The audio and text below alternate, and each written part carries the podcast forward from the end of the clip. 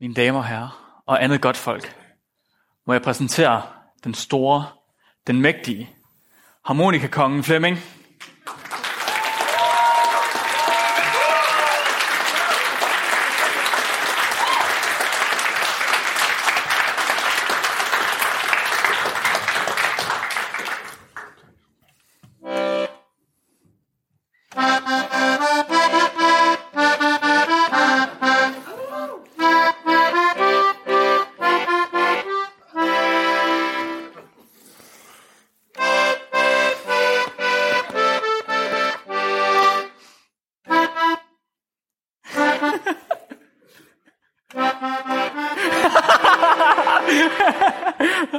Sådan, Flemming.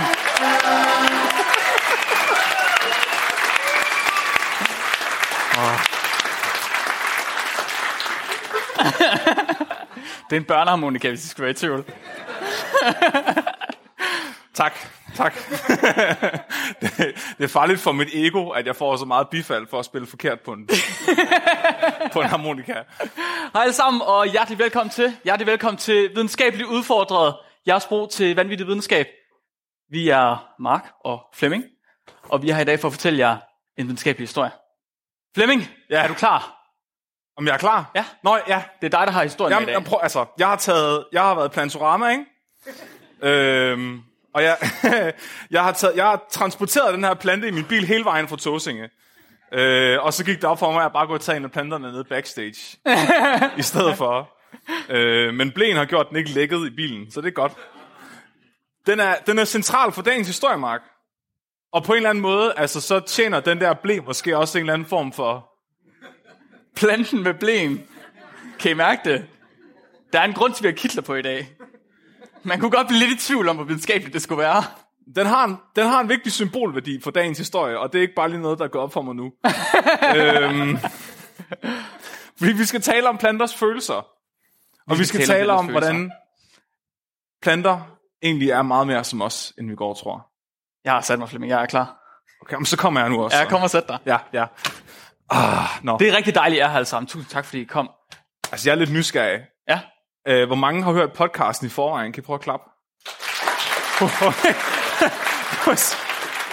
okay, så, så, så var det med harmonikaen måske lidt mindre bizarre. jeg tænker, nogen, Meget der, internt. der er i hvert fald en person, der er gået på gaden og set et skilt med os, og så tænkt, åh, videnskab, det lyder spændende.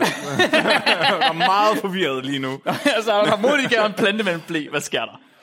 Øh, der sidder muligvis nogle få derude, som ikke har hørt øh, podcasten, som vi ikke kunne høre, ikke klappet. Så det kan ske. Nej, jeg vil ikke have de klapper, fordi så får jeg det dårligt med Og det, og det, det er helt okay, og vi lader bare, som om I ikke er her, men jeg vil lige alligevel... jeg vil alligevel lige give jer en lille introduktion til, hvad det er, I er kommet til i aften. Nå. Øhm, hvis det er, I ikke er gået endnu på grund af ja. Ja. harmonikaen. Så øh, til dem, der ikke ved det, så er vi en øh, videnskabspodcast, Ja. blandet med lidt, lidt sjov og ballade, og øhm, der ligesom bruger vores uddannelser i molekylærbiologi til at læse meget kompleks videnskab, og finde de sjove historier i dem, og så formidle dem på en underholdende måde, synes vi selv. Ikke ofte? Øh, altså, jo, jo. Altså, jeg, jeg, jeg, øhm, jeg har det lidt ligesom om, man skal til eksamen i dag. Ja, Øh, I noget fuldstændig sindssygt. Altså, fordi normalt, når vi forbereder podcasten, så har jeg måske, jeg ved ikke, fire siders talepapir, og så husker jeg lige, at jeg skal bruge 10 minutter på at tale om høns. og så er der lytterspørgsmål og sådan noget. Men i dag, der er 14 sider med. det, Jeg har aldrig forberedt mig så godt på noget i mit liv. altså, jeg tror aldrig, jeg har taget noget så alvorligt som det her. øh, du ved godt, du kun har to timer, øh, Øhm, inklusive pause. Jamen, vi springer bare tissepausen over, det er okay. jeg har en fla- Lige om lidt, så har jeg en tom flaske, hvis nogen skal bruge den. Hvis nogen skal, I må godt låne. Det, det vi skal tale om i dag, Mark, det, er- det er så kogt, at, at jeg, har sådan, jeg, har, jeg, har, jeg har sådan følt op til det her show, at jeg sådan langsomt har mistet forstanden. Ja, Og- Ah, og mere jeg- end normalt. Ja. Og, og øh, altså, det, det er sådan lidt ligesom at skulle til eksamen i Breiviks manuskript eller sådan noget, og sådan redegøre for alle hans idéer, og prøve at sætte sig ind i hans hoved, ikke? Det er sådan forskningsudgaven af det her. Så, Sådan. så på en eller anden måde, så er jeg virkelig glad for at få det ud af mit system. Ej. Jeg glæder mig til at høre. Jeg det. tror, jeg har været lidt ulidelig at være sammen med derhjemme. Ja, det kunne jeg forestille Der har mig. ikke rigtig været plads til andet end det. De børn er nu uddannet i Breiviks manuskrift. Og planter med blæer på. Ja, åbenbart. mest planter med blæer på. Ja, okay. Ja. Det var meget, altså, jeg spurgte om lov til at låne en af, af Svends blæer, og det måtte jeg gerne. Og det var pænt af Svend. Ja, Ja, så- så, ja. ja. Tak til Svend. Ja. Øhm, nej, vi skal tale om planters følelser. Jeg, har- jeg, har- jeg har faldet over en historie om planters følelser, som er så latterlig, at, jeg, at man vil tro, der er noget, jeg fandt på. Men det er det faktisk ikke. Det er ikke noget, jeg finder på. Det er det ægte. Så Mark, Ja. du er jo sådan lidt skabsbiolog. Nå, jeg troede, jeg var fuldbyrdet biolog, men det er så... Ja, Altså, så jeg er jo ægte mikrobiolog. Jeg leger med numsebakterier. okay. Du er sådan lidt mere hippie-mikrobiolog. Okay. Du leger med sådan planters bakterier og rødderne og sådan noget. Ja, altså hvis du siger det. ja. Ja. Så, så okay. Du ved, sådan lige... Ikke, men, men, men Nogen vil jo mene, at det, jeg laver, er rigtig mikrobiologi, men det er så, hvad det er. Hvor kommer dine bak- numsebakterier Jamen, fra? jeg Kommer de vil- ikke fra den jord, du spiser? Eller de høns, du slikker på? Ja, Nå, men, men, ja, øhm, der kunne, jeg fik ham, der kunne jeg nok se. ikke, Mhm. øh, det er øhm, Mark, Mark, Mark. Mm-hmm. Det er overhovedet ikke det, at det skal handle om i dag. Du ved, du ved jo noget om rødder på planter og sådan noget, og vi har også talt om det på podcasten før. Planter, de kan ligesom kommunikere med hinanden Mhm. mm-hmm. på en måde, som vi hidtil ikke havde troet var mulig. Øh, man har fundet ud af, at træer ude i skoven, de kan sende næring til hinanden gennem deres rødder. Man har fundet ud af, at planter, de kan simpelthen udskille øhm, feromoner i luften og advare hinanden om, om der kommer nogen, der vil spise dem, og alle mulige gakkede ting som faktisk gør det meget mere indviklet at være vegetar lige pludselig. og øh, det, det, det, men det er først noget, der er kommet for nyligt. Og det er egentlig lidt mærkeligt, fordi vi har egentlig haft teknologien til at opdage det her i lang tid. Men det er fordi, der er nogen, der på en eller anden måde har skudt den her forskning 40 år tilbage. Nå, Det har været sådan et meget udskældt emne. Der har været sådan noget, der har været set ned på, der ligesom har gjort det sådan et tabubelagt at undersøge. okay. Og øh, den, der er der en god grund til, og den ene gode grund hedder Grover Cleveland Baxter Jr. Det er spændende. En enkelt mand har formået at gøre det her forskningsfelt så gakket og upopulært, at der ikke er nogen, der har rørt det i 40 år. Oh. Oh. Han er, er egentlig sådan en klassisk videnskabsmand, som vi har haft øh, mange af på podcasten før. Så han er født i 1924 og var selvfølgelig øh, krigsveteran fra 2. verdenskrig og CIA-agent, udover at han selvfølgelig var videnskabsmand. Øhm, Klart. Ja, og han, han, han, han blev ligesom CIA-agent efter 2. verdenskrig, hvor han specialiserede sig i at forhøre folk. Og øhm, det var fordi, det var åbenbart noget, han var skide god til. Det fandt han ud af under 2. verdenskrig. det var et skjult talent. eller hvad? Det var et skjult, det var et skjult, det var- jeg ved ikke, hvor skjult det blev under 2. verdenskrig. Jeg tror, han fik lov til at praktisere det en hel del. Men, men man kan sige, det der måske var jo lidt redeeming for ham, det var, at han, han brugte ikke kun tortur. Nå, han var egentlig god. Ja, ja, ja. Okay. Ja. Han, han vil prøve sådan at lokke sandheden ud af folk på andre måder end at t- for- torturere dem. Ja. Og øh, det kan man jo gøre på mange forskellige måder. Mm-hmm. Der er, altså, du kan snyde dem. Du kan bruge omvendt omvendt psykologi, så de ikke siger, hvad de ikke ved. Ja, det kunne Det man. var en idé. Han, han prøvede at være mere konkret med at give dem sandhedsserum. Ja. øh, sandhedsserum under 2. verdenskrig var søsygepiller, cannabis, LSD eller meskalin. Virkede det? Nej, Nej, okay. Det viser sig, at øh, okay, så det viser sig, at alle de her former for sandhedsserum, de øh, får folk til at snakke meget mere. Det er meget nemmere for dem til at fortælle alle mulige ting. Problemet er bare, at det ikke er rigtigt. Nå. det er faktisk det modsatte af et sandheds- sandhedsserum. Ja, du får rigtig mange sandheder, men ikke nogen af dem, du vil have. Det er Nå, ligesom at på snakke den med en måde. fuld person. Ja, Ja, det, det skriver han også, at det, var sådan, det lignede meget sådan virkning af alkohol egentlig. interessant. Ja, og det tænkte CIA, ham der, ham skal vi fandme have fat i. Ja, han kan noget ham. Han, kan noget, ja. Han har et ikke så skjult skjult talent. Ja, ja, lige præcis. Øhm, han giver dig ikke op. Altså efter han finder ud af, at sandhedsserum ikke virker, og psykologi ikke, ikke virker. Ja. Ikke virker. Så han, han, han, han holder sig ligesom opdateret på den nyeste teknologi inden for ikke-tortur. og her øh, bliver han så bekendt med en ny teknologi, der hedder polygraftesten Ja. også kendt som løgndetektoren. Og han er meget, meget fascineret af den her nye teknologi, løgndetektoren er. Og øh, han får faktisk fat i den dude, der har været med til at opfinde løgndetektoren. Selveste Leonard Keeler. Ja. som oplærer ham i at bruge en løgndetektor. En løgndetektor måler tre ting på et menneske. Måler din øh, puls, den måler, hvor meget du sveder, og så, må, og så måler den, øh, hvordan du øh, hvad hedder det, trækker vejret. Og de tre ting i kombination er åbenbart en rigtig god indikator for, om du lyver. Und, øh, hvor meget du sveder, hvordan Ja. ja. du trækker vejret Ja. ja. og din puls. Mm. Det er en indikator for, hvordan- hvor meget du lyver. Ja, Ja. ja. så bliver du nervøs, og så begynder du at svede, og så kører hjertet derudad, og så trækker du vejret tungere, ikke? Hvad hvis du ikke bliver nervøs, når du lyver? Så må du jo bare torturere dig. Nej, det er klart. Det, øh, det, er- jeg, ved ikke, al, jeg ved ikke, al teknologi tilbage i 60'erne og før, og også mange år efter egentlig, gik ud på, at der var en nål, der kørte på et stykke papir, ligesom man altid ser på fjernsyn, ikke? Når Ja. der var et jordskælv, så... Det gjorde, løg, det gjorde løgndetektoren også. Der var en nål, der ligesom viste udsving i de her tre parametre. Og en svedseismograf. Ja, Ja. ja. Du er en 4 på Richterskalaen i dit sved. Nu skal du lige tage en pause.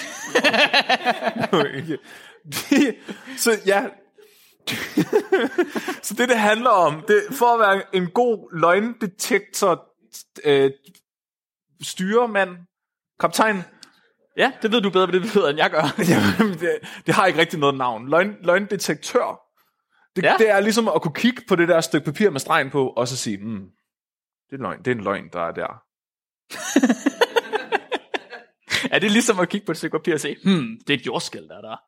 Ja, Ja, Og det er sjovt, fordi når, han så, når man så læser ind i det og, og ser beskrivelsen af, hvordan den fungerer, jamen så er det egentlig også bare, at nålen gør mere sådan her, end den plejer at gøre. okay. Men Men det er åbenbart en hel uddannelse at lære at se, hvornår den gør det. hvor lang en uddannelse? Øh, Det varierer. Man kan sige, det, Det kan det ikke, så er det ikke uddannelse femming. Oh, det, sørger- gik ikke så godt. Du får lige to år mere. ja. Det kan du vist godt gøre bedre til næste eksamen. altså, det er faktisk ikke helt forkert. altså for det første viser det så at Cliff Baxter et naturtalent til at se, hvornår nålen gør det der. nu får vi ham til at lyde virkelig dum, det er måske lidt forkert. Han var faktisk verdens førende ekspert inden for det her. Hele sit liv. Det- det- Du må undskylde, jeg synes ikke, det lyder så imponerende længere. At være verdens bedste til at se en nål sige... "Ih!" Okay, jeg tror ikke, jeg solgte den så godt. Der er mere til det. Okay, der er mere til det, end at bare se nålen godt, ikke? Der er jo for eksempel, så skal du... Så skal du, øh, du, kan- du skal jo sikre dig, at personen ikke bare sveder meget. altså, jeg Det er en skal, varierende uddannelse at, tage, at vide det. ja. Jeg tænker bare, hvis man nu satte løgndetektoren på mig, og jeg lige var gået op ad en trappe, ikke? Ja. så har du fandme ikke fået mange sandheder ud af den der løgndetektor der. Det er også blevet rigtig mange sandheder af den. Nå nej, den siger, du lyver. Det er rigtigt. Jeg ja. kan se, hvad du mener. Hvad nu, hvis jeg bare kampsveder hele tiden og er i dårlig form? Ja. Kan den så skjule mine løgne? Det kan den vel. Men så ikke alligevel, fordi du lyver hele tiden. Så skal vi torturere dig. Ja, der er nok ikke andre løg. Men, men det gør man allerede, når du skal gå op ad trappen, kan man sige. Okay, den bad jeg selv om, den der. Det- det- okay, Mark, Mark, Mark. Ja, Okay, der undskyld. er mere til det her, end du får det til at lyde som. Undskyld. Der er, altså, der er alt muligt, og det er faktisk takket være Cliff Baxter. Så Cliff Baxter, han åbner faktisk sit eget akademi for at bruge de her løgnetekster. Han, bliver, han får vist, hvordan den fungerer, bliver ekspert i det, og så køber han en, og så tager han den med over til CIA, og så siger han, se her, den kan måle, om du lyver. Og så, og, Okay, jeg håber, det var sådan, han solgte. Jeg håber ikke, han sagde, se her, den kan måle, om du sveder. er det sandt? Ja, nu skal jeg vise dig det. se, jeg lyver ikke. Nå, Men okay, jeg kan godt se, jeg, jeg ser pointen. CIA, som om nogen, vil gerne have en teknologi, der ligesom kan vise, om folk de lyver eller ej. ja, Det er smart. Ja. Det er smart. ja, Så jeg kan godt forstå, hvorfor de køber den. ja. Ja. Så han, han, han, han, det går pissegodt for ham, fordi for det, han får åbenbart reddet nogle sandheder ud af nogle folk fra CIA. Mm-hmm. Den, altså, de begynder at anvende den til at, at forhøre folk, og det går så godt, at han får lov til, han åbner fucking sit eget akademi for løgndetektorer. Han bliver formand for The Research and Instrument Committee of the Academy of Scientific Interrogation. Wow. Og i 1959, der starter han sit eget akademi, hvor han uddanner ikke kun CIA, men også FBI og DI, De er EA-agenter Sådan. E inden for brugen af løgndetektoren. The Baxter School of Lie Detection. Og på det her tidspunkt... Und, hvad? Und, det hed den ikke. Jo, The Baxter School of Lie Detection, ja. Charles Xavier's School for Gifted Mutants, eller hvad? det var det, jeg hørte.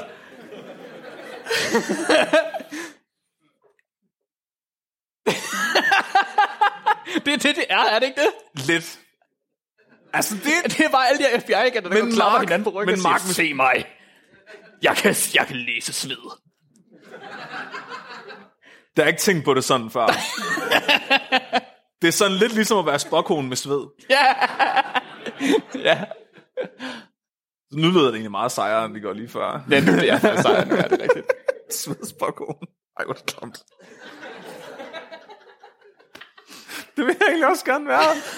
Det lyder meget sejere end løgndetektorkaptajn. Ja. Det lyder også sejt, skængel. Slattende tarotkort. Så, uff. Og en mørk forts fremtid. Ja, kortene er lige klistret sammen. Ja. Men Mark, mm. det, Ja. det her akademi findes altså stadigvæk. I dag? Ja. Det er jo så 54 år siden, at han åbnede det. 64 år siden, ja. Og det findes stadigvæk. Så, okay, så de træner stadig ja. efterretningsagenter. Og det hedder stadigvæk The Baxter Academy of Light Detection. Sådan. Ja, ja. Okay. ja. Og det går, det går pissegodt for ham, ikke? Han er kun 35 år på det her tidspunkt. Han er, altså, han er allerede krigsveteran fra 2. verdenskrig. Er den førende ekspert inden for løgndetektor, og træner, står for at træne alle CIA og FBI-agenter i det, og har sit eget akademi. Ja, okay. Ja. Ja. Det er en bedrift, som Nu bliver jeg bliver lidt stresset faktisk af at læse noget. Ja. jeg, er sådan, jeg har Hvad lidt har du travlt. lavet, Flemming? Nej, jeg ved det ikke. Jeg ved ikke, hvor mange høns han havde. Det står der ikke noget. om. Det er du ret i. Men, men det går egentlig pisse godt for ham. Altså, han nyder bare ligesom livet. Han nyder at ikke skulle torturere folk. Og han nyder at tjene en masse penge, tror jeg, og bare være ekspert. Men du ved, når det går godt i lang tid, så begynder selv det også at blive lidt kedeligt, ikke? Det er menneskets natur, tænker jeg. Klar. Græsset ja. er grønnere på den anden side. Ja, men også, han vendede sig måske lidt til succesen, det ved jeg ikke. Ja, det blev sgu for nemt, gør det ikke det? På et tidspunkt. Jo, men altså, der sker noget. Og det, det syge er, filmen knækker ligesom på et tidspunkt. Okay. Og man, jeg har den, den nøjagtige dato for, hvornår filmen den knækkede Okay. for Cliff Baxter. Okay. Den 2. februar 1966. Så syv år efter han har åbnet det her akademi. Hvad sker der den 2. februar? Han keder sig. Ja. Okay. Og øh, han, han, øh, han sidder inde, han har jo sit eget øh, institut, og øh, han sidder inde på sit kontor, og skal til at holde en kaffepause. Mm-hmm. Han, øh, ah, der findes ikke smartphones dengang, Mark, Ej, har jeg det. læst. Ja. Så han, øh, han begynder sådan at sidde og kede sig lidt i den der kaffepause. Og sådan. Han, han, han, har taget, han har faktisk taget en løgndetektor med ind på sit kontor for at undersøge den. Og det er bare voksenudgaven af at lege med den, ikke? Han havde meget travlt. Ja. Ja. Og så fordi der var ikke nogen smartphones og sådan noget, og han legede lidt med løgndetektor og så videre, så hvad fuck, hvad bruger man så sin kaffepause på egentlig? Så han gik i gang med at vande sine planter, Okay. og der stod en plante, en uh, Drakena stueplante. Øhm, Er, det- er det den her? nej. Det er ikke den her. Okay, jeg prøver Jeg troede, de havde en i Plantorama. Det havde de ikke. Jeg, virkelig, jeg, men det ligner den lidt, den der. Okay. Hvis det er du tæt får- nok på. Ja. Hvis den havde lidt mere spidse blade, så var det sådan en der. okay. Den havde nok ikke blæ på. Drakena? Ja. Ja. Kaldte du den det?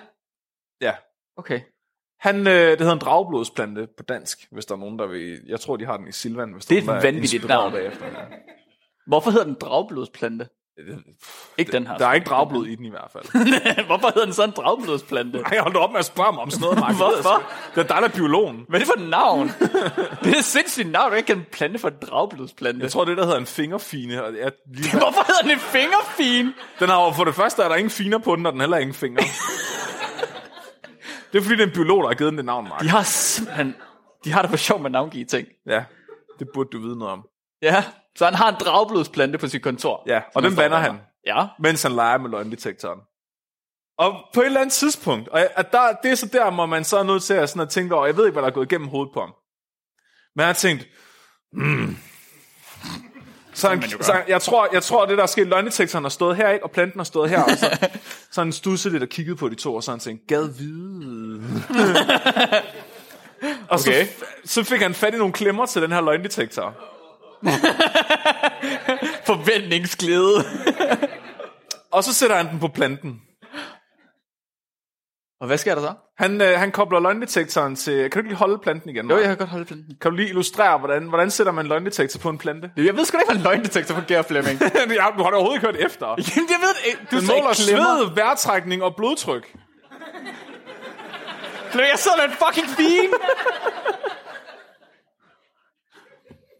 Han sætter klemmen på et blad på den, Den ene trækker ikke vejret. Nej. Det, Nu er du meget snæversindet. har den nogen puls? Synes jeg. Den har heller ingen puls. Du, skal lige, du, skal, du må ikke sige sådan noget, når han hører det. Du sætter... Øh, han, han, han satte ligesom sådan en ørnenæb på et blad på planten, og så på et andet blad, og så målte han. Okay. Ja, og nålen den kører derudad. Nålen kører. Hans tanke er... Hans tanke... Okay, hvad? Hans, hans tanke, det er rigtigt. Det han formodentlig har tænkt, det var... om han kunne måle vandet stige op i bladene. Fordi han har jo vandet planten. Ah, Der kommer vand op i bladene. Kan sveddetektoren måle, bla- øh, at, at øh, der kommer vand i bladene?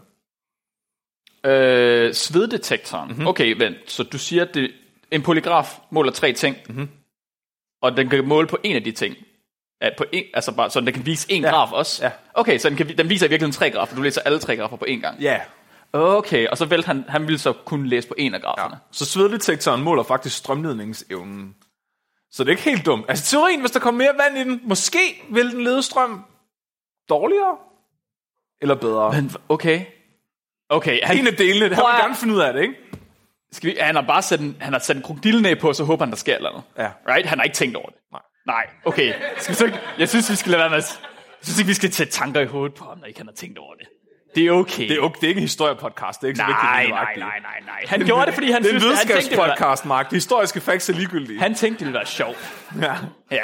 han, han, øh, men det, det han så finder ud af, det er, at der sker sgu ikke rigtig noget, når han vander dem. Men, øhm, men så lige pludselig helt tilfældigt, så siger den der nål, den siger, Woo! Ja, ja, som du siger, helt tilfældigt. og så er ikke? han ekspert jo, han er svedsporkonen. Og han, han, Åh, nej. ser, han ser det der udslag og tænker, "Mm, Nej, det gør han ikke. jeg har engang tortureret et menneske, der også gjorde det. Nej. Det siger han ikke. Han, han siger jo, at det lignede uds, et udsving, man nu ville forvente at se i et menneske, der får et stærkt emotionelt respons på noget. Han- Han ved godt, det var en plante, han havde spillet på, ikke? Ja. Men det der, det, der lige er sket, Mark, det er, at han har opdaget en helt ny dimension af planternes verden. Han har trådt igennem virkelighedens væv og er kommet ud på den anden side. Han havde sat en krokodillenæb på, på et blad.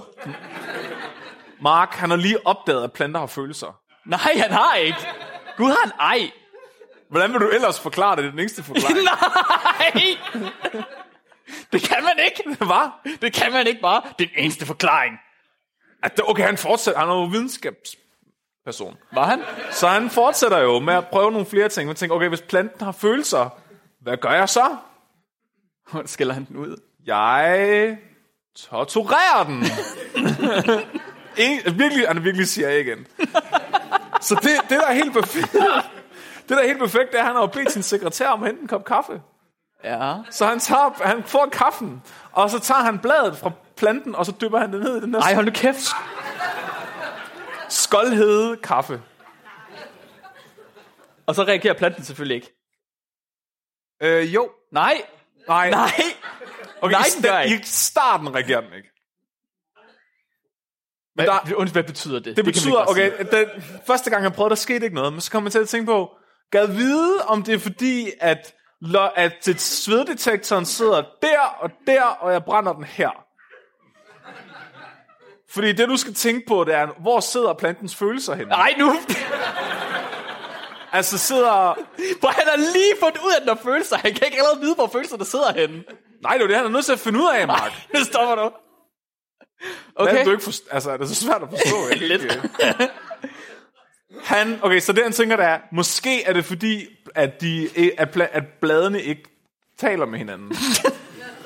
så han prøver faktisk at sætte s- s- øh, løgndetektoren på det blad, han torturerer. Og så får han faktisk et respons. Så den reagerer på, at han torturerer den. Har nogle, sp- nogle spørgsmål? Rigtig, rigtig, rigtig mange. Han tager, krokodil, han tager ja. krokodillenæbbet, putter det på et blad, og stopper bladet med krokodillenæbbet ned i sin kaffe. Ja. Og så siger han, planten har følelser. Ja. Og det bliver en del af eksamen til øh, Ja. juli. Jeg skriver lige Husk ned. at tage Det er noter, ja. noter. Pensum. Øhm, okay, det er fint. Og så fik han en eftermiddag til at gå med det, og så gik han hjem, og så tog han på arbejde dagen efter, og så var det det. Ej, så var han jo nødt til at lave yderligere forsøg. Fordi så tænkte han, mm, Nej, han gjorde ikke. Det gjorde han ikke. hvad nu hvis jeg brænder den? Nej! Så han, øh, han ryger ikke selv. Men hans sekretær er åbenbart kæderyger. Så han, han tænker på, okay, jeg går lige ud og spørger, om jeg må låne en lighter, så skal jeg kraftede med switch den der fucking stueplant der, så jeg kan få nogle sandheder ud af den. Så han vælger at vise, om der er følelser i en plante ved at waterboarde den. Nej, Det men- er basically det, han- hvis han skulle, Fireboard den. ja, ikke? ja, men hvis han skulle have gjort det ved et menneske, så havde han waterboardet den. Nå ja, det er rigtigt. Så de, ja, ja, fordi den trækker vejret med vand. Så hvis, du- hvis så... Det forstår ja, okay. jeg ikke. Ja, det Nej. giver næsten mening, hvis ja. Ja. jeg ikke tænker for meget over det. Det er ondt. Fortæl mig dine hemmeligheder! det må også være lidt nøjeren, ikke? Prøv lige at tænke på, altså, hvor mange ugudelige ting, du har gjort foran en plante. Hvad nu, hvis den har set og oplevet det? Altså. Det er jo en, si- den der plante har jo fucking stået på et CIA-kontor i 20 år måske. Prøv lige at tænke på alle de statshemmeligheder, den har. Jeg tror fandme det er godt, teenage-drenge, de kan plante på deres værelser. De går ud. det er rigtigt. Prøv lige at tænke på, hvis du... Altså, Hvorfor? Hvad nu, hvis du kunne få fat i sådan en, en, en plante, der har stået et vigtigt sted i Sovjetunionen? Hvad nu, hvad nu, hvis vi kunne bortføre Putins stueplante? Og spørge den, hvor han er henne?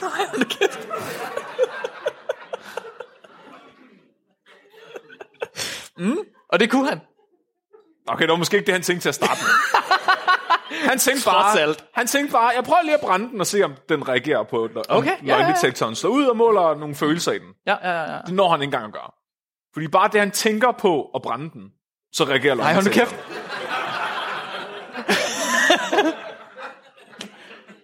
Og fordi at han er en mand af videnskab, så tænker han, det er lige meget, fordi det er bare en tilfældighed. Så jeg er nødt til at være sikker på. Se, Mark, nu er du lidt snæversindet. Nå, det har jeg fået at vide før af dig. Øh, ja. Specifikt af dig. Han har fået åbnet sit sind og tænker, øh, fuck, den læste lige mine tanker. Ej, hold nu kæft. det var fandme nok, at jeg tænkte på at brænde den. Så blev den bange. Okay. Så øh, han fortsætter med at tænke på at gøre alle mulige forfærdelige ting med den der plante, og ser faktisk, at øh, den reagerer ret ofte på det. Efter det, så skal der virkelig forskes, Mark. Ej, hold nu kæft. Han har jo et, øh, et helt forskningscenter øh, fyldt med løgndetektorer og stueplanter. Og han havde virkelig ikke noget at lave. Kan jeg godt høre. Han havde brug for noget spænding i sit liv. Og det får han af stueplanter. Ja, ja, men det, man kan finde spænding mange steder, Mark. Ja, det, det kan du fuldstændig ret i. Det kan man Så han, øh, han inddrager simpelthen alle sine... Åh oh, nej. Åh oh, nej. Han inddrager forskningsassistenterne til at hjælpe ham med det her. Ej. Og så kommer de fucking løgndetektorer til alle de stueplanter, de kan komme til at komme til. Og så går de bare sådan og lader dem køre hele dagen. Og så holder jeg, hov, der er sket noget. Hvad tænkte du på, Kurt? Ej, nej. Jeg tænkte sgu faktisk på, at jeg lige skulle og slå græsset. Ej. det, det, der er ikke en eneste vindueskarm på Baxters øh, School of Light Detection, der får fred. Ej. Det er syret. Jeg er begyndt at se, øh, det er meget sent, men jeg er begyndt at se Narcos. hvor der jo er CIA og FBI og DA, og de får det ligesom... Altså, Pablo spillet- Escobar, han dør til sidst. han, ja, det er i sæson 2. Men de får det ligesom spillet ud som om, at, at du ved, de laver meget vigtige ting, og når de laver en fejl, så er det fordi, at de kommer til at slå mange, mange mennesker ihjel. Og så har de det her CIA-center, hvor når de laver en fejl, så er det fordi, de bruger alle deres løgndetektorer på mål på samme de stueplanter, de har. Ja, vi skal bruge en øh, løgndetektor over i lokale 5. Ah, desværre. I bliver sgu nok nødt til at torturere ham i stedet for. Den er lige inddraget til vigtig forskning. Oh, Ah, Fuck, okay, vi waterboarder ham. Kom så, folkens. Hold kæft, mand. Hold kæft, mand. Ja, men de, det, det, Siger jeg, jeg er virkelig ikke særlig intelligent. det er din historie, Flemming. De er med... Nej, jeg kan godt lide CIA. Prøv lige at tænke Ja, på... du det. kan godt lige sige, Ja. ja. ja, det er du klar over. Hvad skulle podcasten handle om? Det var også det, jeg lige sagde. jeg synes også, det er fedt, at sådan, de amerikanske skattekroner har betalt for det her. sådan, de har ikke råd til healthcare eller noget. Nej. Der er sådan halvdelen af USA er hjemløse. Og så, men det her. Hvis, hvis, så, hvis Sovjetunionen får fat i den her teknologi først, så er vi færdige.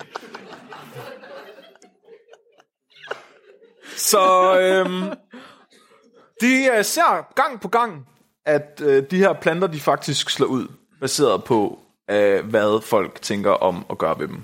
Mm-hmm. Og øh, efter nogle uger, så beslutter de sig for, at øh, de er nødt til at lave endnu, endnu vildere videnskab.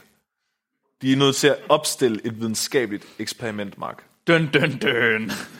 Jeg, synes, jeg er glad for, at de trods alt ikke anerkender, at det andet er videnskabelige eksperimenter. Det er eksplorativ Ja, nej. forskning. Okay, fint. Det er fint, bare. Ja, du, øh, Mark, okay. okay. du, har, du har næsten en PhD lige om lidt. Ja. Så øhm, det kan være, at du kan hjælpe med, at du kan, det kan være, at du kan udlede, hvordan han har designet det her forsøg. Så øh, det, han er interesseret i, det er, inden for, øh, jeg må ikke kalde det tortur, threat of well-being, ud, præ- øh, trodighed af dit velfærd. Hvordan, altså, det, det, det de egentlig gerne vil, det er, at de vil, de vil bruge en forhørsteknik, som CIA bruger, når de ikke må torturere folk. Hvilket basically er at true dem med Okay. et eller andet forfærdeligt. Okay. Og så bare torturere dem på et emotionelt plan. Psykisk tortur. Ja. Ja. Som ikke er tortur.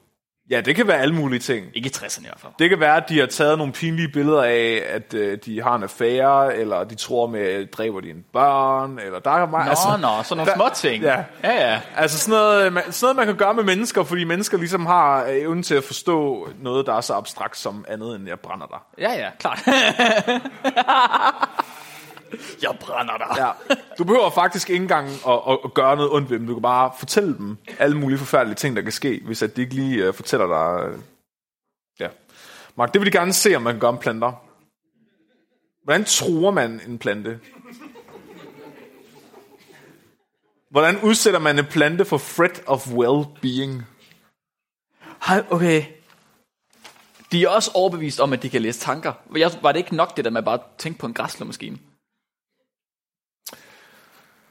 Det er jo, jo, det er jo en eller anden form for telepatisk threat of well-being.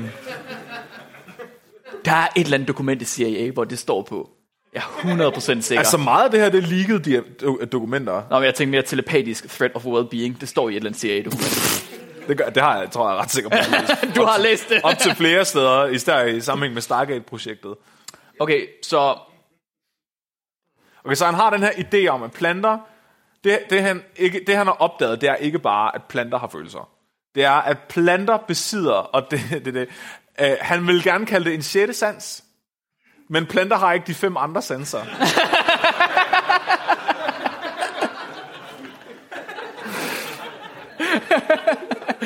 så han kalder, han kalder det primary perception. primary perception. Det er sansen. Den primære sans, som han mener, alt liv besidder. Så det er ligesom Avatar-filmen. Så Avatar... Hvor bygger han det her på? Hvor kommer primary perception fra? Hvorfor du tror overhovedet han, at kørt hele- efter? Hvorfor De tror har- han, alt liv besidder det? Hvad? Hvordan, hvordan ved han, an- andet liv besidder det? Jeg ved ikke, han nok... Hvis den planten kan, så kan jeg kraftet med. Du skal... jo t- Okay, det, det han tænker, og nu har jeg lige set Avatar, ikke? så jeg er sådan måske lidt påvirket af den film. Men i- især i den første Avatar-film, der gør de det der... Ja, Øh, de deler flætninger. tentakel... Øh, Ja, jeg er med. kommunikation, ikke? Du behøver ikke sige mere. Det er okay. okay. ligesom, du tager to kabler og folder dem sammen, Ja, og så, øh, så er der ligesom bredbånd, så kan, de tage, så kan de føle hinandens følelser. Det han tænker, der sker her, det er lidt det samme, ikke? Så i stedet for, at du f- tager sådan en blå rumvæsen og kobler den til et træ med et kabel, så er det bare øh, uden kablet. så det han gør, det er faktisk bare, at han kobler op til plantens sådan afsjæl. Øh, Wi-Fi. Tak, okay, prøv Wi-Fi. Ja, Det er fandme godt, I forstår det. Jeg gør ikke. Jeg forstår mere af det her, end jeg vil ønske mig, at jeg forstod, tror jeg. Der er ingen, der er i tvivl om, du forstår det. Selvfølgelig forstår du det, Flemming. Nå, men han tænker, du ved, planten kan mærke, hvordan han har det, og hvad han tænker. Så må det jo, altså, så er der jo, så er der jo primary perception, ikke? Så er det jo ikke kun planter mod planter, fordi så er det kun planter. Hvis, plan, hvis planten kunne mærke, hvad en anden plant tænkte, ikke? Hold kæft. Det er jo ikke det, der sker, vel? Det er ikke det, der sker, vel? Planten kan mærke, hvad et menneske tænker, så mennesker må også have primary perception. De har og begge to wifi. Kæft, han, han manglede virkelig dig, dengang han lavede de her forskningsforsøg. Hvad? Til hvad? Til at formidle Flemming. Hun er smuk formidler af det her meget, meget, meget mærkelige koncept. jeg Tror, tror, han gjorde det rigtig godt selv. Ærligt talt. han fordi... fandt selvfølgelig på primary perception. Hvad? Hvilket er vanvittigt. Okay, så okay. nu, Du har stadig overhovedet ikke hjulpet mig med at opstille det her forsøg. Nej, overhovedet ikke. Jeg er stadig ikke sikker på, at jeg Hvordan forstår, hvad vil det er. du- Han vil okay. se, om der er wifi. Han går ja. Ja. ind og kigger på routeren. Ja. Ja, Er den tændt? ja. Det er det, jeg vil gøre. Hvordan, hvordan, kan du, hvordan, kan du, hvordan kan du torturere en plantes følelser, hvis planten kan mærke andet livs følelser? Nej. Han, så er han jo- der er jo- torturerer andet liv ved siden af planten. Ja.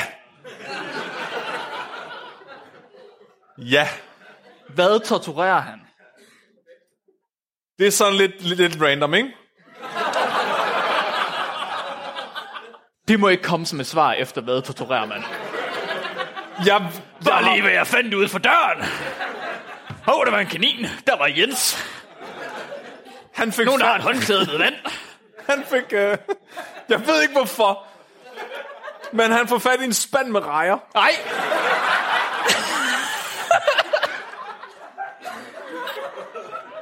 Jeg ved ikke, hvorfor han har valgt rejer, Mark. Han valgte rejer. Han tænkte, rejer har mange følelser. Det er oplagt, at Nej, min... hvad gør han? Han har været på Red Lobster, og sådan, de der, de er sat med følelsesladder. De græder hver gang, jeg spiser af dem. Jeg hører dem skrige, mens jeg æder ja. dem. Hvor meget, hvor meget, hvor meget emotionel smerte, der er i en rejemad. Det er bare havets holocaust med mayonnaise på.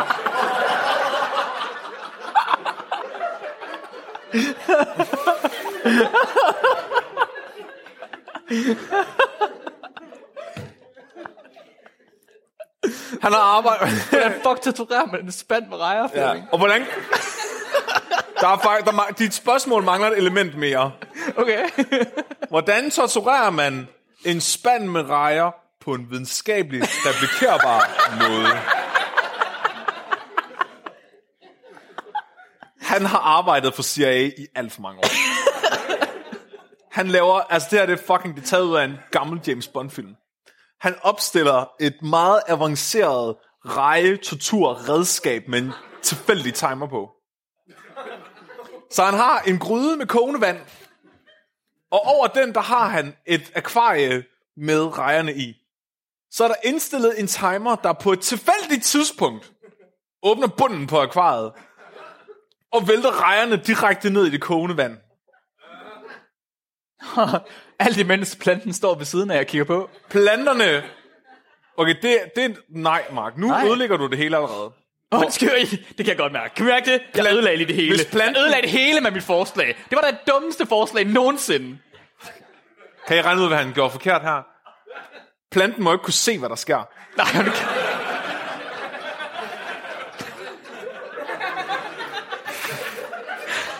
Telepatisk threat of well-being. Præcis. Jeg er med på den, Flemming. Ja. Jeg forstår det. Uh, Det er Jeg jo forstår primær perception, hvis det er synet. Det er jo...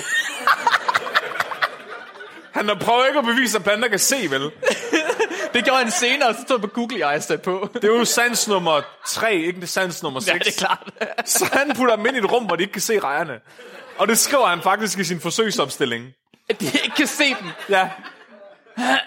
De står et sted, hvor de ikke kan se rejerne. I et rum ved siden af. Kan de høre dem? Hvordan lyder en reje, der bliver kogt? Ved jeg ikke, Flemming. Vil du vide det, hvis du hører den reje blive kogt? Nej, jeg vil heller ikke vide det, hvis jeg hører en rejt blive telepatisk kogt for helvede. Jamen, du er...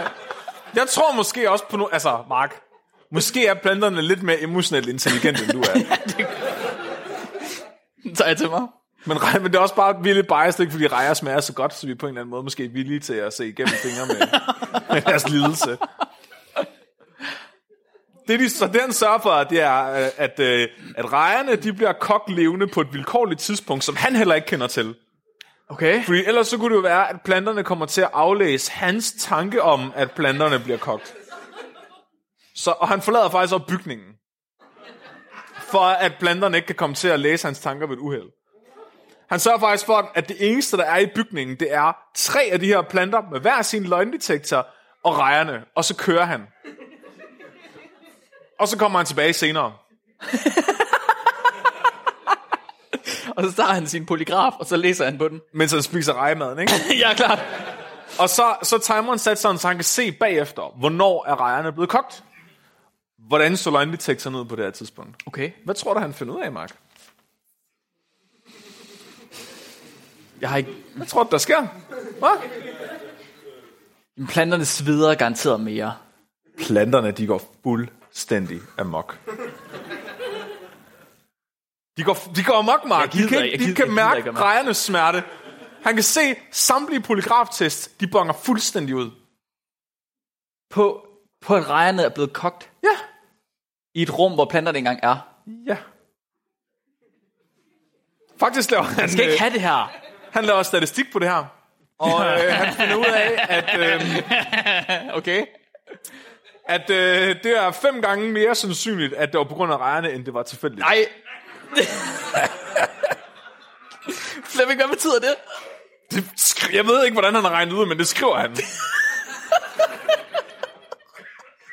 Det er jo meget overbevisende. Fem, nej, nå, okay. Det er fem gange mere sandsynligt, ja. Ja. end det er tilfældigt. Ja, Det, kommer, det er jo mange gange flere end noget andet. ikke? Altså... Hvis jeg viser dig to gaver og siger, at der er fem gange så stor sandsynlighed for, at der er en bombe i den her, hvad for en tager du så? ikke, Mark? Nu må du lige... Der kan også være fem gange større sandsynlighed for, at du vinder Eurolotto frem for almindelig lotto, men det, det kan betyde, at du vinder nogen af dem. Nej, men så vil jeg jo stadig spille julelotto.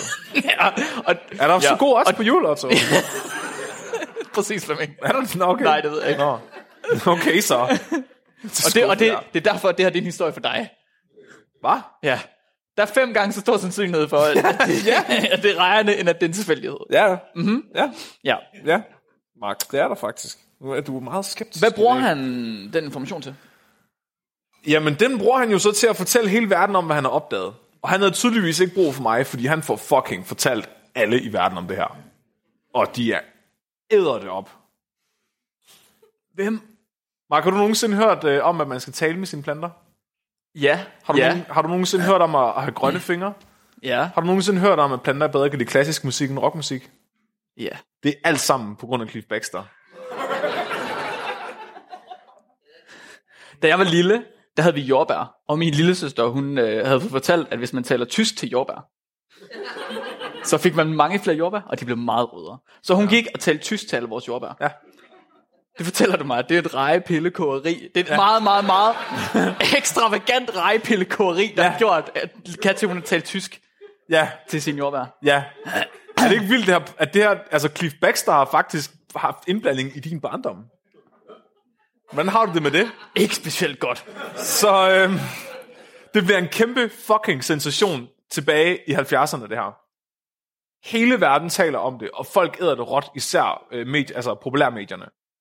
Der er hele Det er også fem gange mere sandsynligt end en tilfældighed. Præcis. Men Det, at det her, ideen kommer fra, at planter godt kan lide, at man taler med dem, og at de kan mærke, hvad man tænker om dem. Og at nogle mennesker har grønne fingre, fordi de har bedre tanker om deres planter. Ej, nu kæft. Han bruger faktisk han bruger det som en forklaring på grønne fingre. Han siger, at det er glade mennesker og grønne fingre, fordi planterne kan mærke, at de er glade. Han trækker det også så langt, som man overhovedet kan komme til. Det, Hva? ah, altså, det er så fucking... Altså, jeg kan ikke understrege, hvor sensationelt det var dengang, det her. Der blev, der blev der var sådan nogle store domer med planter, ligesom Randers Regnskov. For det er i Jylland. øhm, Ja, ja. aktuelt. Det er en time og kvarter herfra. Det er godt, Flemming. Geografi. Ja, der er, de, folk ved godt, alle ved, hvad Randers Regnskov er. Jeg skal prøve at være mere sådan lokal. Ja, folk vidste ikke, hvad Rosengård Center var på podcasten. Nej. det var meget et plejehjem på Sjælland også. Ja, jeg kan bare se. Jeg kan bare se. Og ikke kun et storcenter i Jeg blev Odense. faktisk virkelig skuffet, da jeg troede, jeg skulle i Rosengård Centeret på Sjælland, og så var det et plejehjem. men men der, bliver, der er sådan nogle store drivhuse med planter, og der sætter de faktisk løgndetektorer til planterne. Og så laver de musik ud af det. Så de sætter synthesizers til, og så kunne folk gå og kigge på planterne, og så kunne de høre, hvad planterne følte, når de kiggede på dem. Altså, der er videoer med det her, der er uploadet til YouTube tilbage fra 70'erne hvor man kan se folk gå rundt, og nyhedsindslag, hvor Cliff Baxter fortæller om det. Det kommer hele vejen til Asien. Der er en japansk kvinde, der begynder at lære en kaktus det japanske alfabet. Nej. Jeg kom- Jo. Og måden, hun tester den på, det er med en løgndetektor Ej, hold nu kæft. og en synthesizer. Så hun siger, men hvordan fungerer det? Jeg er så glad for, at du spørger. jeg, jeg kan slet ikke lige forstå, hvordan det fungerer. Siger hun et, et ord til dem? Ja. Nej, bogstav. Et bogstav? Ja. Øh, et tegn. Kanji? Nej, det er Japan. Japan. Det kan de jo. Nå, det var i Ja, Japan. hun siger, ja, det går lige meget. men Hun siger, det er lige meget. Hun siger, alfabetet. Ja, hun siger ja. alfabetet. Og hver gang hun så Ja. har sagt den, så spørger hun, om det var rigtigt eller forkert. Nej, nej, nej, så har, okay, så har hun løgndetektoren koblet til planten, og så nålen er plant, koblet til en synthesizer. Sådan så, at den, hvor meget planten sveder, gør, at l- den laver en lyd. Hvorfor? Og hvad betyder den lyd så? Jamen, så skal hun jo så se, om planten forsøger med, med sin s- sved at f- sige At bogstavet. sige tegnet. Ja. Ja. Så hun, lægger- hun, tror, hun tror, det er en baby, hun taler til, som så efterligner hendes lyd tilbage til hende. Ja, Fordi at den ved, hvordan en løgndetektor og en synthesizer virker. den får bare feedback, ikke? Fuck, planter de er godt. Jeg ved heller ikke, hvordan en Komplekse, mand. telefon virker, men jeg kan jo godt forstå og ringe til min mor. Ja, okay, fair nok. Ja. Så jeg lover, det kommer op øh, i kildelisten, så kan I selv gå ind og se det også, øh, hvis I skal trænge til der noget lørdag aften i næste uge. Sovjetunionen begynder også at ryste i bukserne over det her. Ja, det er... Uh, det er en De skal teknologi, kraftede som, med. Ja, den her teknologi, den skal de også have fingre i. de er bange for, at de tager det er så Gorbachevs øh, stueplante på det tidspunkt. Ja. Ja, men nej, okay. Så det, det vi har snakket om i podcasten før, det er lys- lysenkonismen. Ja, Så øh, Lysenko, han fik jo ansvaret for Sovjetunionens afgrøder. Og han troede ikke på genetik. øh, eller brugen af gødning, fordi det var kapitalistisk. Så han sultede bare lige sådan en kæmpe flere millioner øh, sovjetter ihjel på tre år, fordi han fik lov til at styre, hvordan de kørte landbrug. ja. Efter det der tænkte vi så, fuck, det var en dårlig idé. Hvordan redder vi vores landbrug igen? Og så vil de tale med deres afgrøder. Ja. Så sådan, skal vi give dem gødning? Mm. Skal vi forske med s- sædskifte? Mm. Hvad nu, hvis vi kobler løgndetektorer til vores planter? Så kan de selv fortælle os, hvornår de er tørstige. Så de, det der, der, er- de lavede, og no shit, de lavede kæmpe store drivhuse med løgndetektorer, der var koblet til deres afgrøder. Så, og et vandingssystem dertil, så planterne selv kunne bede om at få vand. Skal, okay, skal du høre noget vildt? Mm.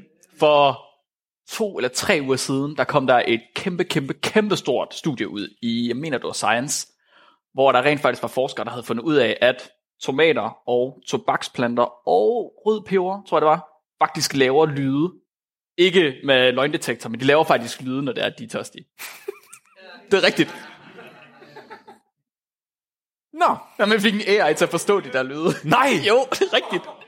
Man regner med, at man kan bruge det lige præcis til at øh, vande planter på en mere effektiv måde i fremtiden. Nu skal I skamme jer over, hvor meget jeg har grinet. Det er rigtigt, det har været en kæmpe sensation. Det er sådan helt åndssvagt. ja, der kan jeg bare se, Cliff Baxter han har haft ret hele tiden. Men okay, må jeg lige spørge, hvordan gik det i Rusland? Har du set store automatiske drivhuse med planter, der selv beder om vand i, i øh, Sovjetunionen? Nej. Eller Rusland? Nej. Nå, Ja, det svarer nok. ja, lige præcis.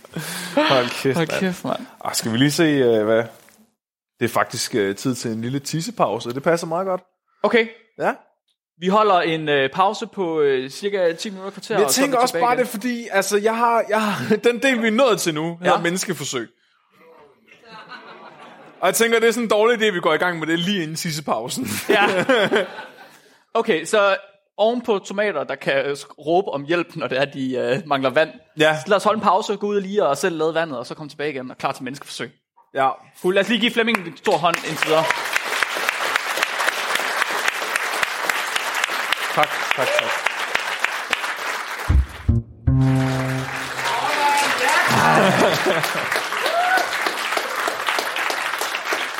Hej igen alle sammen. Jeg var nødt til at tage kitlen af. Mit øh, galvaniske respons var ved at blive sådan lidt... Øh... Jeg tror, at landintektoren, den havde nok mærket nogle følelser i mig. Åh oh, nej. Øh, Flemming, Ja. jeg hæfter mig lidt ved, at vi kom til menneskeforsøg.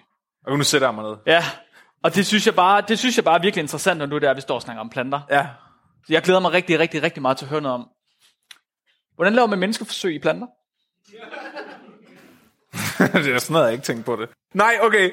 Baxter han tænker, okay, de, jeg har kogt de her rejer. Jeg har lavet en meget indviklet rejmad. Mm-hmm. Det, nu er jeg klar til at fortsætte til fase 4 kliniske forsøg. Så han, Mark, han vil gerne teste, om din krop er i, har primary perception med sig selv. Wow. Det var en... s- Wow. S- Gentag sætning. Min krop er, ja. I Ja. har på Ja. primary perception. Ja. Kan, ved, høre, ikke høre. Heller ikke ser, vel? Hvordan tester du, Om et sted på din krop kan mærke med, ikke med de her fem andre sanser, med den sjette sans. Hvordan, hvordan tester du, om din venstre arm mærker, hvad der sker i den højre arm? Med den sjette sans, og ikke med de andre. Kigger I lige så dumt ned på jer sender, som jeg gør? Det er svært ikke, for de sidder på den samme krop. Ligesom om de deler et nervesystem. Gør... Ja tak. Vi skiller mad. tak Flemming. Wow. Hvad? Skil armene ad? Okay, nej, så det måtte han ikke. Nej. Det, Der- Hå. Huh. Ha. det var 60'erne. Officielt i hvert fald. Officielt. Øh, de data, der bliver publiceret, er sådan lidt mere harmløse. Fordi du må godt fjerne noget fra en persons krop. altså, jeg ved ikke, om der er en regel for, hvor meget du skal fjerne, og du så får problemer.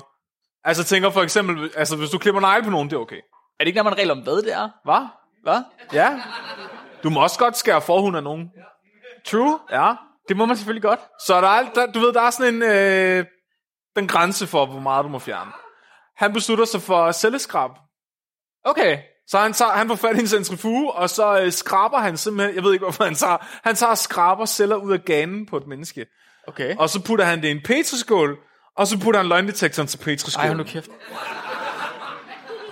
Selvfølgelig et sted, hvor petriskålen ikke kan se personen. Det var ganeceller, sagde du ikke? Ja.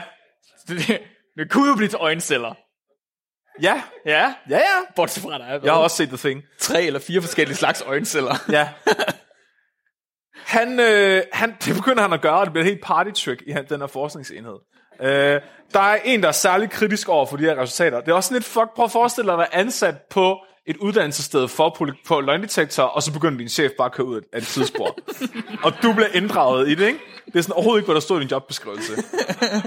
Steve White, han er meget øh, skeptisk over for alt det her med planter og deres følelser. Ikke over for løgndetektorer, Nej. dem stoler han på. Men, men, men han, bliver, så, han bliver forsøgspersonen, fordi hvis man kan overbevise ham, så må det jo være overbevisende. Ja. ja, det, mm, mm. Ja. Så, så øh, de giver ham Men en... det, det, er sådan science fungerer. Bare Ja. yeah. overbevise en person. Den Ja. person, der tror mindst på det, så er det rigtigt. Ja, Ja. ja. Ja, ja, jeg arbejder over på dig lige nu. Hvordan går det? du var lige lidt nervøs, da jeg sagde det med rejerne. Det var Lille godt, smule, mærke. Jeg tænkte, du var- "Pff, fem gange så sandsynligt. Mm. Hvis der havde Det været var- en PVD, så var du helt med. Altså. Ja, så det var... Er det ikke en PVD på 20 procent? Det er også lige meget. Ej, det er faktisk lige det er meget. meget dårlig p-værdi. Fuck. Når du siger det på den måde. Nå. Det glemmer vi lige. Han, han kobler Steve White, skane, celle, skrab til løgndetektoren, og øh, så får han lov til at blade en avis. Og så tænker de, nu skal vi jo så lave et stærkt emotionelt respons i Steve White. Og hvordan gør vi det på en etisk måde? Der er mange følelser, Mark. Der er mange følelser. Hvad for nogle følelser føler du stærkest? Øh, Jeg er egentlig lidt nysgerrig. Hvad føler du egentlig? Ja, hvad føler jeg egentlig? Du, hvis, hvis, hvis ja. jeg spørger dig, så har jeg øh, vrede og træls. Altså, det er en følelse, jeg føler, eller Nej, det er følelser- den følelse, du tænker, jeg har. Jeg vil sige træls. Nå, er- jeg troede, det var det, du følte om mig. Nå, nej, nej, nej, nej. Okay, nej. Øh, træls måske. Træls er nok den stærkeste følelse, jeg har. okay, ja. Det er lidt, det er lidt svært at, øh, at prøve at provokere trælshed fra. Ja, det det, er lidt, virkelig det ret er i. lidt uetisk, måske. Ja. Ja. Du, øh, hvad med seksuelt ophidsethed? Er det en stærk følelse, du har nogle gange, Mark? Skal jeg svare? jeg føler mig lidt så i din varme stol her. Klap, hvis du er ubehageligt for, at det her. Nå, du bliver nødt til at svare, der var ikke nogen, der klappede. Nej. De, øh, de lægger et pornoblad ind i avisen. Sådan. U- og det er ikke bare... Nå, de vil overraske ham selvfølgelig. Ja! Så han sidder og tror, han, Ja, som læ- om det, er det, det, det er det eneste rigtige. Det vidste jeg sgu da ikke. han sidder og læser sportssektionen. og Okay, øh, boligsektionen. Nej, hvor er det kedeligt der. Og så vroom, folder ud i siden. Nej! Hey! Hvad tror du, hans ganesælger siger til forlydsiden i, øh, i ugens rapport? Et work spørger, vi ved jo godt, hvad der, er, der sker. Ja, De sveder. de bliver fucking ophidset, de der ganesælgere. Løgndetektoren gokker fuldstændig ud af den der briseskål. Er det stadig... Ja, nu bliver jeg bare en lille smule nørdet, men er det stadig øh, alle tre grafer, de kigger på i de her ganeceller? Har de taget hele polygrafen og sat den på, eller er de blevet enige om nu? Nu er vi kun interesseret i sved. Og sv- Hvad er sved på de her fucking celler? tak, det er godt, det er ikke kun er mig, der synes, det er mærkeligt der. Hvad er sved på en plante? Jeg forstår det overhovedet ikke der. vi, er, vi er over en time inden, og jeg forstår stadig ikke, hvad der, er, der sker. Okay, okay, okay. Jo, vi springer, vi tager lige den næste sides noter. nu, Okay, Så, Mark. Hans, hans ganeceller, Nej, Nej, det, hvad? hans ganeceller bliver liderlige. Ja. ja.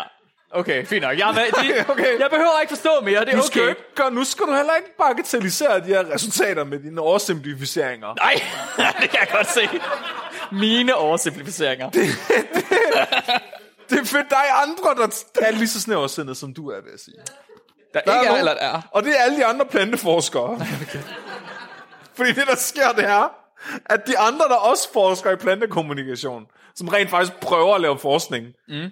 de fortæller jo, de er til julefrokost, de øh, snakker med f- andre, og de søger fonde og så, Nå ja, er der noget med planter, de kan løgndetektor og, og grønne fingre og rockmusik og sådan noget? Nej, det er faktisk ret alvorligt, det her. De kan kommunikere gennem deres rodnet og udsende avancerede feromoner. Nej, det er godt nok kedeligt, var. Har du overvejet at gøre ligesom ham der Cliff Baxter der? Han tager al opmærksomheden på det her forskningsfelt. Fuldstændig. Okay. Det, bes- det vil svare til for os mikrobiologer, at der var en eller anden dude, der sagde, at jeg har fundet nogle bakterier, der kan spille musik. Nu skal I bare høre. Eller... Og så hver gang vi fortalte, at vi var mikrobiologer, så åh, jeg spillede noget med slager. Det vil du elske. Du vil, du vil faktisk være ham, der ligesom fandt ja. de der bakterier, der kunne spille musik. Jeg har en lys fremtid for mig. Historisk set.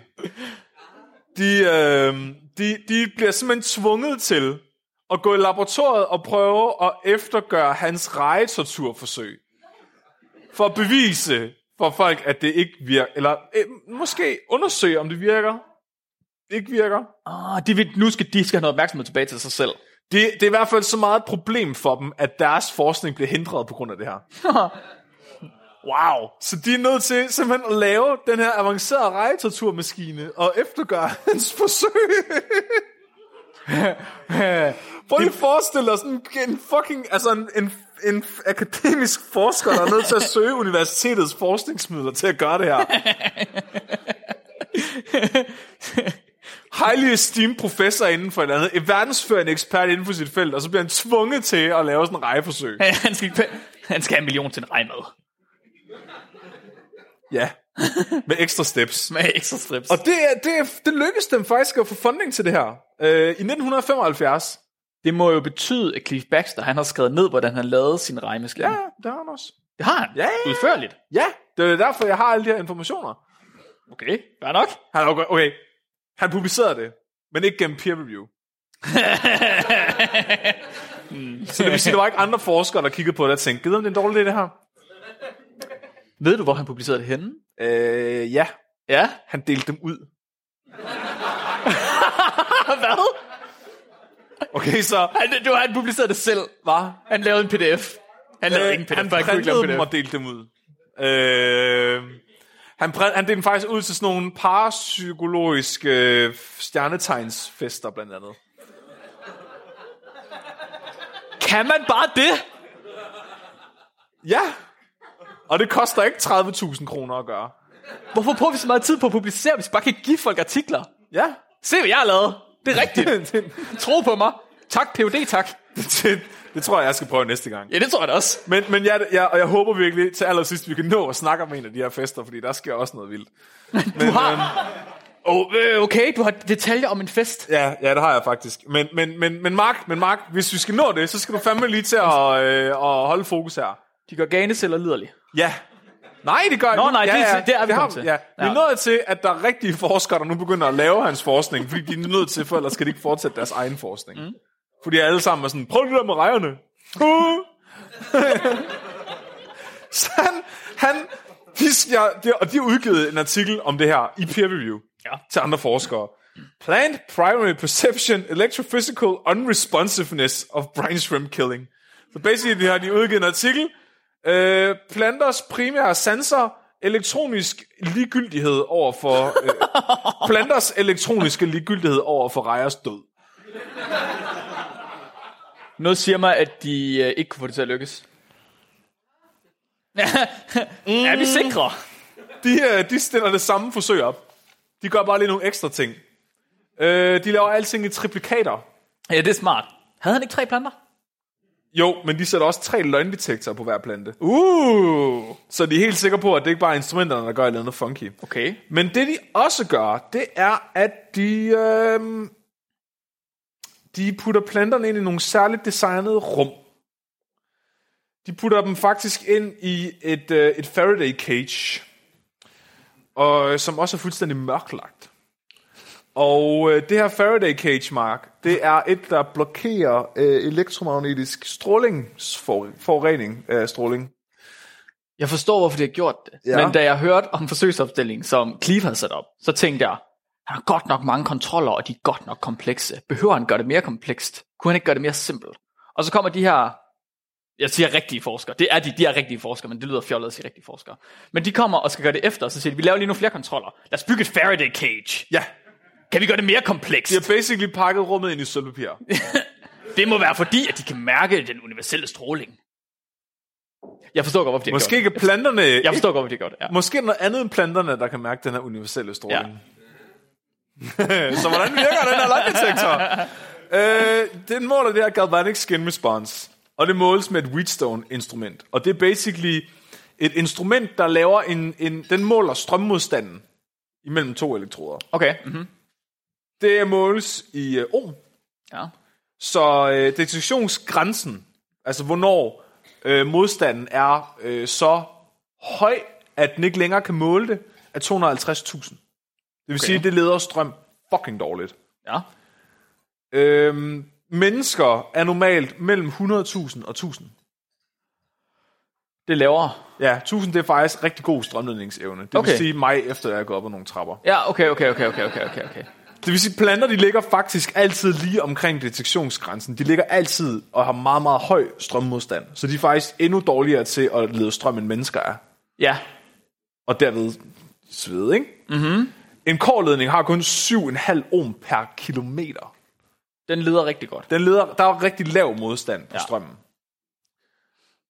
Jo mere modstand der er, des nemmere er det for andre ting udefra at forstyrre det her Wheatstone-instrument. Så de, den måler jo en strømmodstand, hvor der skal så utrolig, utrolig lidt til at ændre modstanden. Fordi den er så, strømstyrken er så svag, Ja. fordi modstanden er så høj. Det vil sige, at de mindste ting kan jeg faktisk øge den her, eller sænke strømmodstanden. Er, er, er det for eksempel... Kommer jeg bare lige med et eksempel? Ja, Er det for eksempel øh, en automatisk maskine, der er sat på en timer, som kaster rejer ned i kogende vand? det kunne for eksempel være, Er det for eksempel øh, en varm kaffekop? det kunne være en pludselig øh, te- temperaturforskel Øh, eller øh, forskel i luftfugtigheden i nærheden af... Det er forskellen i luftfugtighed. Ja, eller temperaturforskel. Så hvis nu man havde noget varmt vand, hypotetisk ja. set, mm-hmm. Mm-hmm. Ja, ja, ja. i nærheden mm-hmm. af en løgndetektor, og det lige pludselig på en eller anden måde blev forstyrret, ved at man puttede øh, et løgndetektoren tættere på, eller ved at man smed noget, øh, for eksempel nogle rejer ned i det her kogende vand, så kunne det teoretisk set godt dissektere os af den her, det her Wheatstone-instrument. Det er en lille smule problematisk. Så Så det, det er en lidt en, øh, måske øh, en fejlkilde på hans eksperimenter. men det er vel nemt at finde ud af, om det er det, der sker. Man fjerner jo bare planten. Eller også så sørger du for, at øh, den forskel i luftfugtighed, der opstår, ikke øh, kommer ind til løgndetektoren og planten. Den er meget kompleks. Kunne man ikke bare fjerne planten? Der har du stadig løgndetektoren. ja, ja, præcis. Men hvis der ingen plante er, så ved du vel, at det udslag, der kommer, det ikke er fra planten. Det er en rigtig god pointe. Det var det, jeg mente med, at de gør det mere komplekst, end de behøver. ja, det var faktisk en meget nemmere negativ kontrol. Vi bygger en Faraday cage. Hvorfor ikke Det har jeg bare ikke engang fjernet tænkt- planten? det har jeg ikke engang tænkt på i al den tid. er det rigtigt? Ja. Det er faktisk også... Øh, der Sovjetunionen, de øh, demonstrerer faktisk også, hvordan planter har følelser øh, i nogle tests. Og der er blandt andet sådan en stor russer med fuldskæg, der står og ryger en cigar på, på, på, på planten, ikke? Kan vide, om der er en forskel på lufttemperaturen og luftfugtigheden i cigarrøg. Det, det, han højst sandsynligt har målt jer, det er øh, øh, f- øh, for det første udsving i atmosfæren i luften, på grund af, at der er kogende vand, der lige pludselig bliver kastet regnet i. Mm. Men også bare det, at der har været elektronik i laboratoriet. Det udsender nok baggrundsstråling til, at øh, løgndetektoren har kunnet samle det op ved så høje øh, strømmodstand. Så for eksempel timeren, der går af. Ja, Ja. ja. Okay. Eller den elektriske motor, der øh, lige øh, åbner akvariet. Skide godt. Yes. Skide godt. Yes. Øhm, det er ikke så godt for Cleve. Der er også alle mulige andre tilfældige ting, som øh, solstorm og ting fra rummet, øh, som bare lige pludselig kan dukke op. Hvis man nu for eksempel bare har løgndetektorer på samtlige planter i sit laboratorium hele dagen. De fik ikke nogen resultater på det her eksperiment. Det viste sig, at øh, planterne faktisk var ret ligeglade med, at øh, kokainer blev kogt. Okay. Øhm, så forestiller jeg mig, at CIA, de kigger på det her.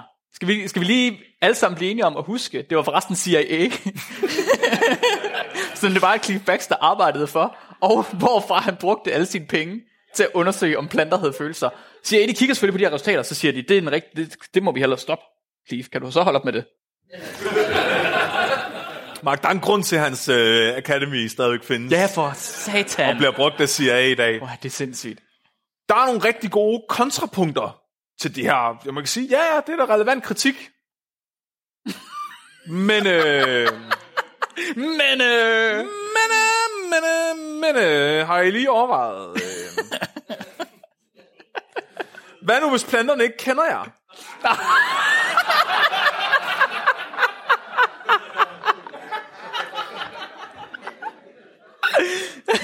der er ikke noget mere hjerteskærende at blive forrådt af sin bror.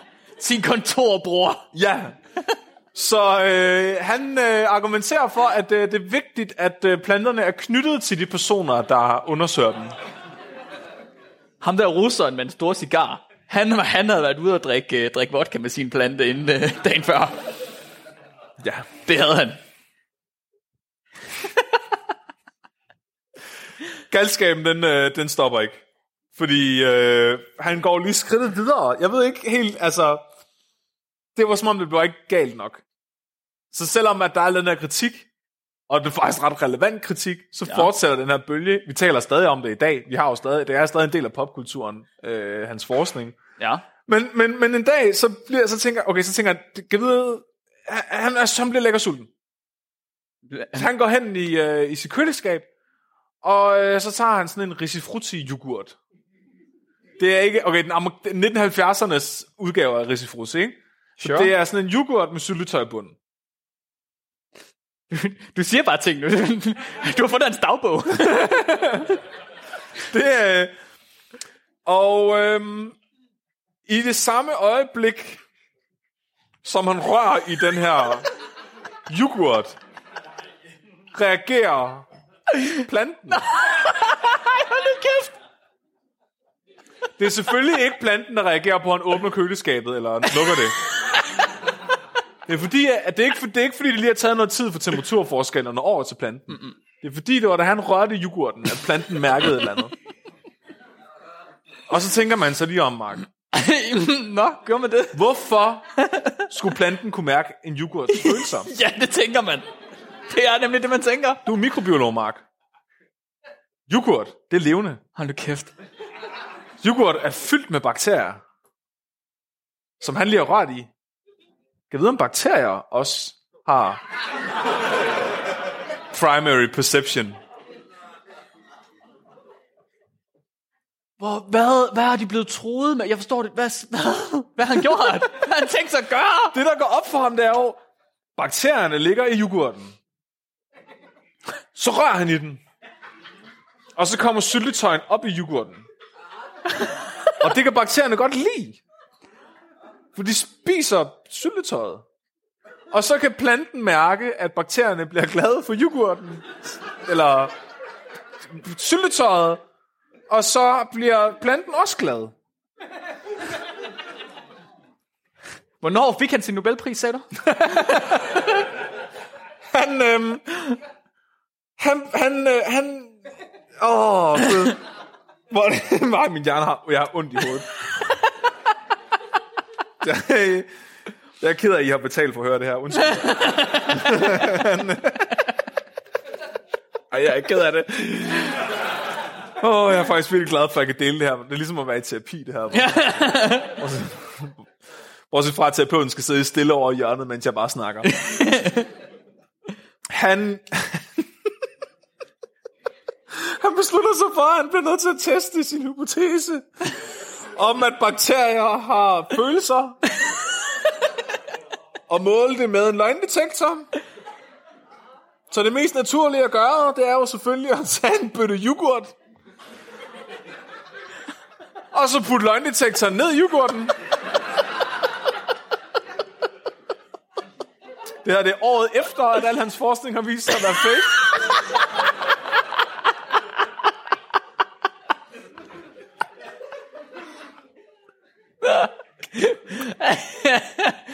Og jeg ved ikke rigtigt... Okay, så Han er sgu da stadig nok, mand. han... øh, Okay. Ja, og jeg ved ikke... Jeg, prø- jeg prøver at forstå, hvad han har tænkt her. Og det er måske en dårlig idé. Men han har taget... Okay, han har, taget, han har... I det ene rum har han en bøtte med yoghurt. Med en løgndetektor i. Okay? I det andet rum... Og yoghurten kan ikke se, hvad der er i det her rum herovre. Der har han en rødden kylling.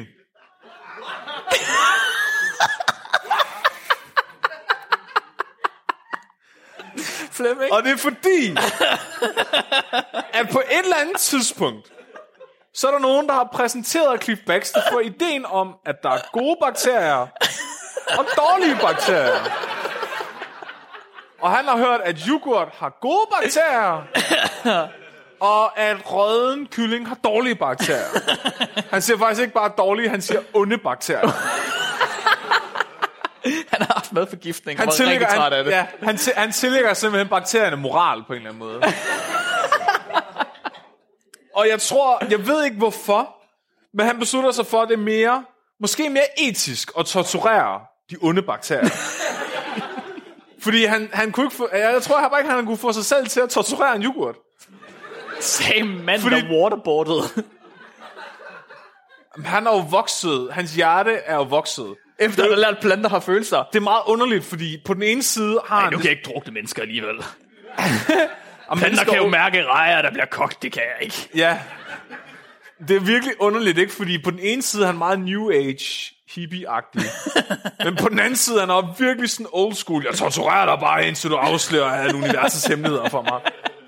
Sådan en super flippet måde. Men, men, men okay, nej, han, han beslutter sig for, at jeg er nødt til at torturere nogle bakterier i det her rum herinde, hvor de andre bakterier ikke kan se det. For at se, om de kan mærke, at der er nogle af deres artsfælder, der bliver tortureret. Hvordan torturerer du en- bakterierne i en død kylling?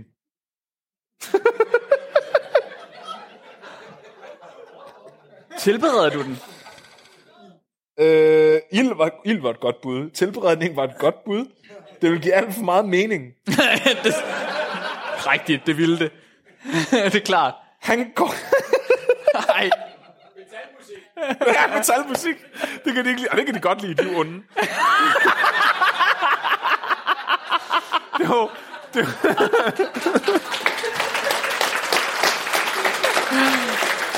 Åh, ja. Det er bare soundtracket til en rødendød kylling, det er Cannibal Corpse. Yoghurten er lidt mere øh, Beethoven. Øh. Ej, Risifruzzi, det er måske Britney Spears. Ja, det går i Britney Spears. Hvad gør han med den her rådne kylling? Han begynder at pille den rødne kylling i stykker med en gaffel. Fordi han mener, det gør ondt på bakterierne. Ja.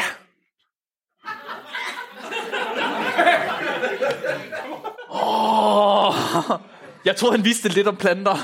Han ved meget, meget lidt om bakterier. Okay, Magnus. Okay, Jeg river bakterien i stykker! lad os lige tænke os om her. Lad os bruge, lad os bruge vores uddannelse til noget. Ja, tak. yes, please. Nu er det jo sådan, Mark, at nogle bakterier er anaerobe. Og det betyder, at de ikke kan tåle tilstedeværelsen af ild. Kraft ikke komme og sige til mig, at han vidste, hvad anaerob var. Åh, oh, nej, det gør han nok ikke. Jeg forstår det ikke engang rigtigt. Nej, præcis. Og jeg arbejder, jeg forsker anaerob bakterier. I virkeligheden var han faktisk bare i gang med at fodre sin kat. Fordi øhm, han kan se, at øh, yoghurten begynder at reagere på, at han piller den døde kylling i styk. Så jeg ved ikke... han be- nu, han, nu kommer der faktisk noget ild, fordi så begy- han begynder at riste øh, den rådne døde kylling med en varmelampe. Og det kan han så se på løgndetektoren, som han har koblet til yoghurten i et andet rum, at det kan de slet ikke lide. Eller, og, eller ja, fordi yoghurten reagerer meget emotionelt på den hændelse. Det er virkelig, virkelig, virkelig fucked up, det her Flemming. Men på en eller anden måde er det måske også bare så klogt, at vi ikke forstår det. Hvordan? Ja. Det er rigtigt, det er forud for sin tid. Med mange tusind år. Hvordan har han læst på den der kraft der? Det er jeg virkelig, virkelig interesseret i, hvordan han har set, at de reagerer. Er det sådan, er det spikes? Er det sådan, du, ligesom det normalt er? Eller er det, fordi den gradvist er stedet, fordi yoghurten er stedet i temperatur? Eller? Han beskrev det som pludselig stærke respons. Jeg stoler ikke en skid på, hvad han siger. Ikke engang en lille smule. Så man kan se interviews med ham og sådan noget, at han har, han, de allerfedeste opdagelser, han har haft, der har han gemt den der strimmel af papir. Ja, Og så har han skrevet en pil ned, og så har han skrevet, røgerne blev kogt, og så hænger han den op på væggen, ligesom sådan en børnetegning. nej, det er rigtigt. Whoop. Det er fandme syret. Nu okay, kommer... det kommer- havde jeg også gjort, hvis det var så banebrydende. Torturen eskalerer. Jeg sagde noget med at fodre sin kat. Ja.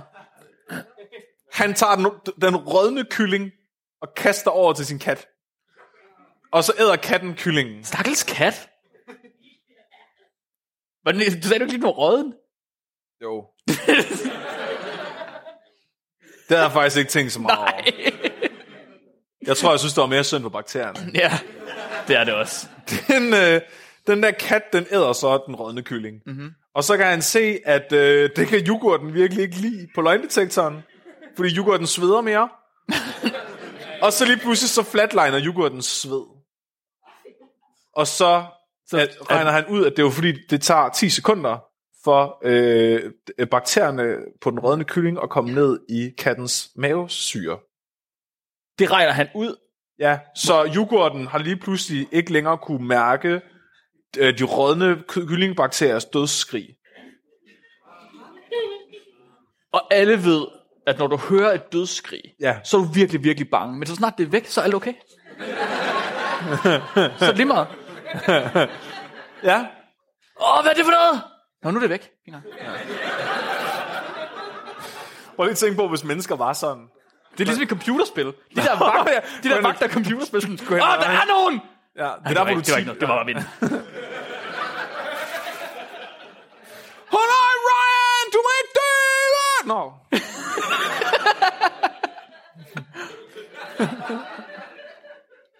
Hvordan, okay.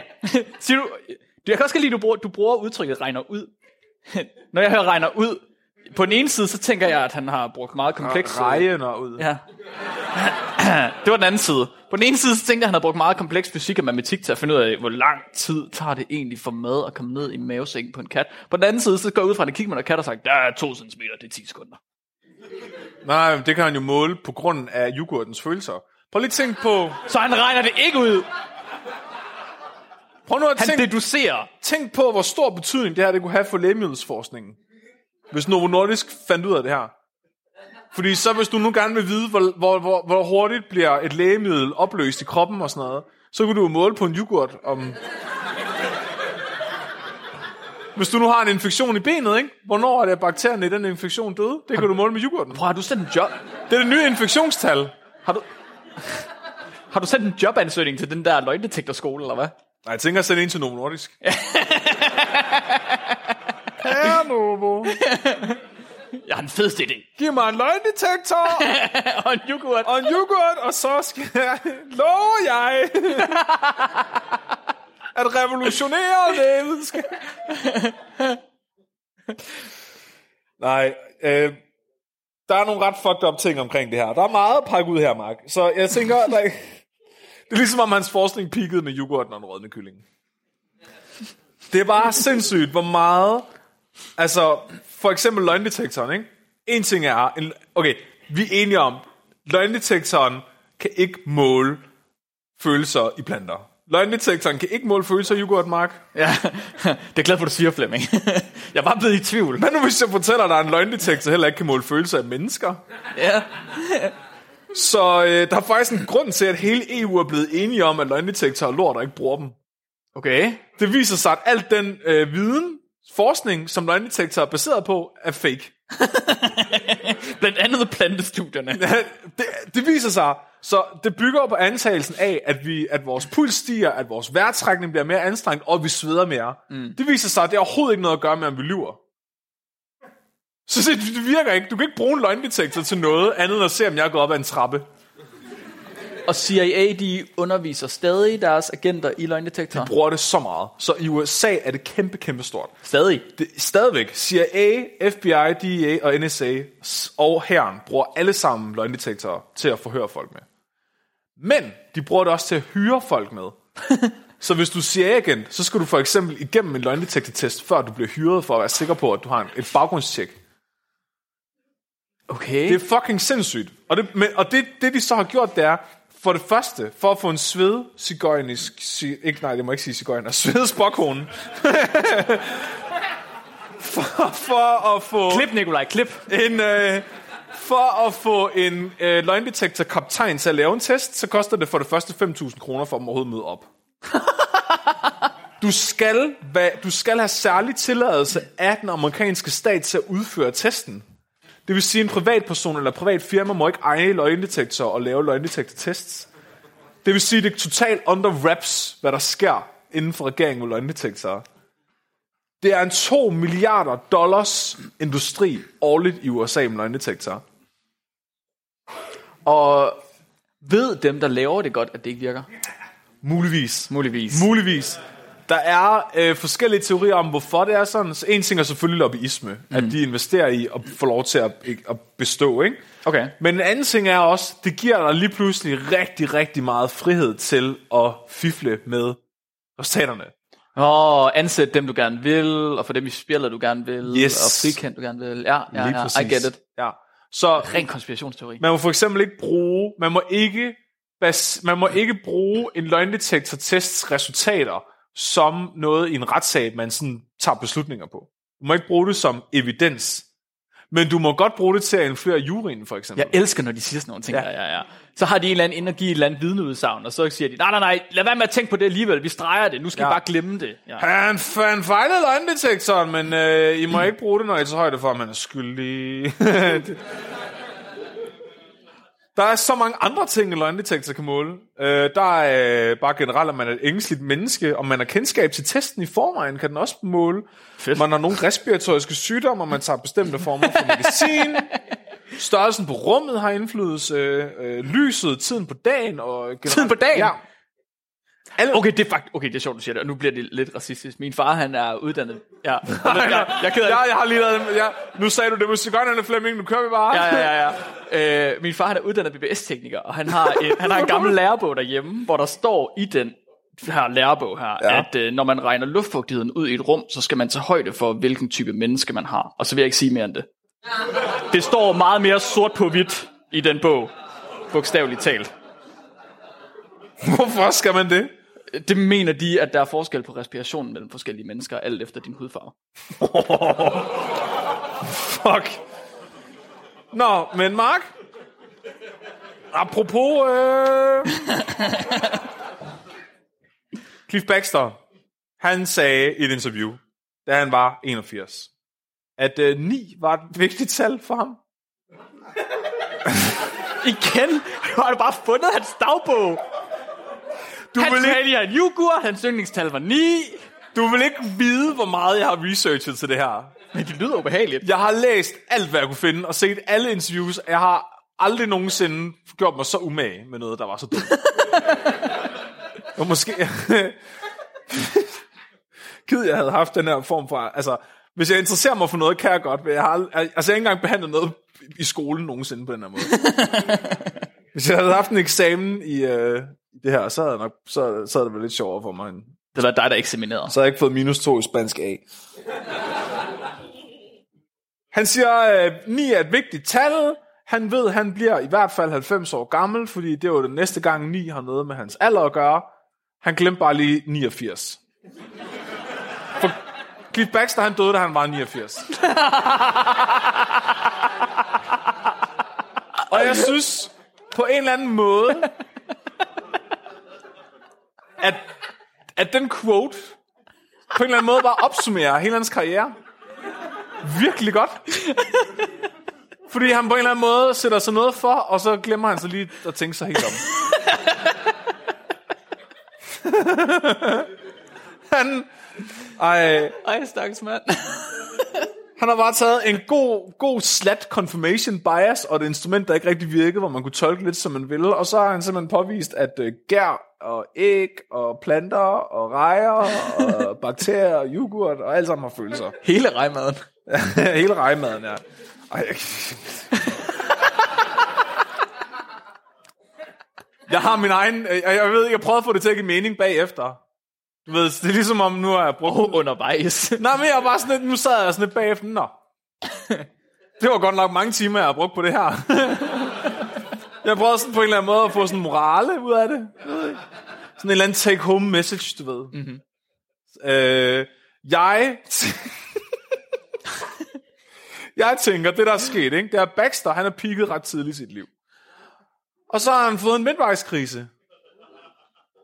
Han har, og så den her midtvejskrise har for ham så været, øh, han har skulle dele med den på en eller anden måde. Mm-hmm. Han kunne have fået en tatovering, han kunne have fået en motorcykel, han kunne have fundet en, øh, en ny kæreste, der var 30 år yngre end ham. I stedet for så får han, Han er ikke 35. han var 45, da han rigtig gik i gang med det her. Gør det meget bedre. Ja. Han peakede, da han var 35. Ikke? Ja. okay. Det han så får i stedet for, det er en spirituel opvågning, spirituel awakening. Det er det, der måske er en midtvejskrise for en meget firkantet FBI igen. Ja, det kunne jeg forstå mig ret i. Og i stedet, men i så stedet for bare at erkende, nå ja, men det kunne være, at jeg skulle blive buddhist og begynde at gå i sandaler og sådan noget. Så er det som om, han har prøvet at skulle retfærdiggøre det med videnskab i stedet for. Og det er sjovt, fordi han blev ret sur, når folk de sammenlignede det her med zen-buddhisme og andre ting, der lignede det. Han... Sådan det er nøjagtigt de samme idéer, der går igen.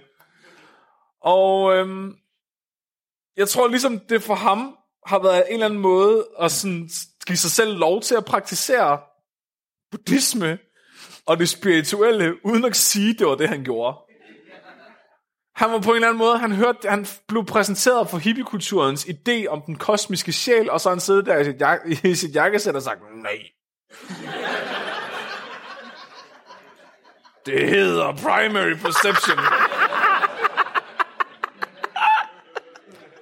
Og alt det her, det har i virkeligheden været sådan den mest gakkede sjælerejse nogensinde. For den her hærdede krigsveteran for 2. verdenskrigs førende ex-CIA-agent og autoritet inden for løgndetektor. I virkeligheden ville han bare gerne have haft en drømmefanger og nogle krystaller. Og i stedet for, så kom man bare lige til sådan at revolutionere en eller anden spirituel revolution, der ødelagde plantekommunikation i 60 år. Upsi.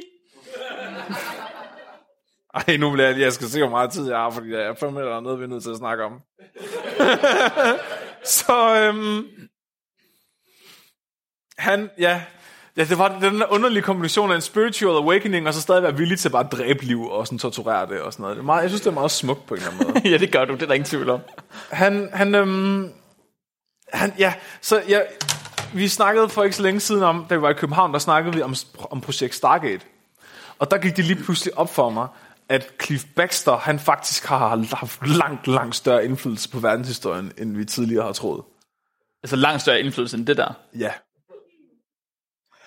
Det er jo, det er jo godt, når du lige har sagt, at han var skyld i øh, Sovjetunionens anden hungersnød. Eller var det den tredje?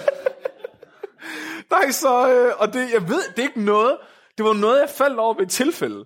Så det er ikke noget, der dukkede op deres research af ham overhovedet, eller den her historie. Men vi har, øh, vi har til et andet live show snakket om projekt Stargate. Og projekt Stargate var CIA's andet projekt, der kørte sådan kort tid efter det her. Som basically handlede om, at CIA prøvede at træne overnaturlige superagenter, der kunne bruge fjernsynskræfter, ligesom julemanden, til at sidde med lukkede øjne og se, hvad der foregik i Sovjetunionen. Mm-hmm. Det var fuldstændig sindssygt. De brugte 20 milliarder dollars på det. Over 20 år. Og det viste sig faktisk at være en Scientology-konspiration, hvor de prøvede at infiltrere CIA. Jeg har hørt historien. Jeg, jeg, det er jo en god historie. Det er, men, men, men, men, men det der er med det, okay, så jeg begyndte, en af, en af de gutter, der, øh, var, der startede projekt Stargate, hed Ingo Swan. Og Ingo Swan har skrevet en selvbiografi, og der er et kapitel i den selvbiografi, der jeg sidder og læser den, der hedder Cliff Baxter. og så tænker jeg, nå! Jeg ved, hvad der står her. Så det er faktisk en historie om en fest, der foregår i 1971. Hele kapitlet. Øh, ja, der er faktisk øh, halvdelen af bogen ender med at handle om Cliff Baxter. What? Så øh, Ingo er på det her tidspunkt kunstner og klaverjant. Mm-hmm. Og han er til en, en, en Virgo party. Virgo party. Okay. Jeg prøvede at google det, det blev jeg ikke klogere af, indtil jeg opdagede, at det er stjernetegnet. Jomfruen. Nå, ja, okay. Hvad tror du, en jomfrufest er? Ikke det, ja, noget helt andet. Det, det er end ikke det, du højst tror, det er. Nej, Det er folk, der er stjernetegnet jomfru, der kommer med til den her fest. ja, det var ikke det, jeg troede, det var. Ingo var åbenbart stjernetegns jomfru. Okay. Og han var med til den her stjernetegns jomfrufest. og øh, der, der er nogen, der er, og det er fordi alle de her jomfruer, de åbenbart har en særlig personlighedstype, som gør, at de er rigtig gode til at holde fester sammen. Men de, bliver, de inviterer så øh, en meget eksklusiv gæst til den her fest, som ikke er stjernetegnet jomfru, han er faktisk stjernetegnet fisk. Det er Cliff Baxter, fordi Cliff Baxter, han har lige lavet for nylig et meget banebrydende eksperiment på en drakena-plante, hvor han har vist, at planten faktisk kunne mærke, at han tænkte på at brænde den. Og han er jo med til den her parapsykologifest for at dele sine videnskabelige artikler ud. Nej! Nej! Nej, nej, nej, nej! Så det her det er i 1971, ikke? Så det er, før, det er før rejerne, det er før kritikken, det er før menneskeforsøgene. Det er lige efter få, altså det er mens han er i gang med at teste på planterne, og på planterne altså bare sådan low-key uden rejer. Det er en fed sætning. Low-key ja. uden rejer. Han har simpelthen til den her fest ikke kun taget artikler med, han deler ud. Så, så en af de ting, der bliver sendt rundt til festen, det er også billeder af auraer. Som andre par, altså det er en hel masse parapsykologer, der viser deres resultater med, at de har taget billeder af auraer og sådan noget. Og, men han er inviteret med på grund af det her med planterne, og han har faktisk taget en plante med og en løgndetektor, og står og demonstrerer live, hvordan han kan torturere planten, som sådan en party trick. Og der er en person, der er meget, meget optaget af det her eksperiment, og det er selveste Ingo Swan.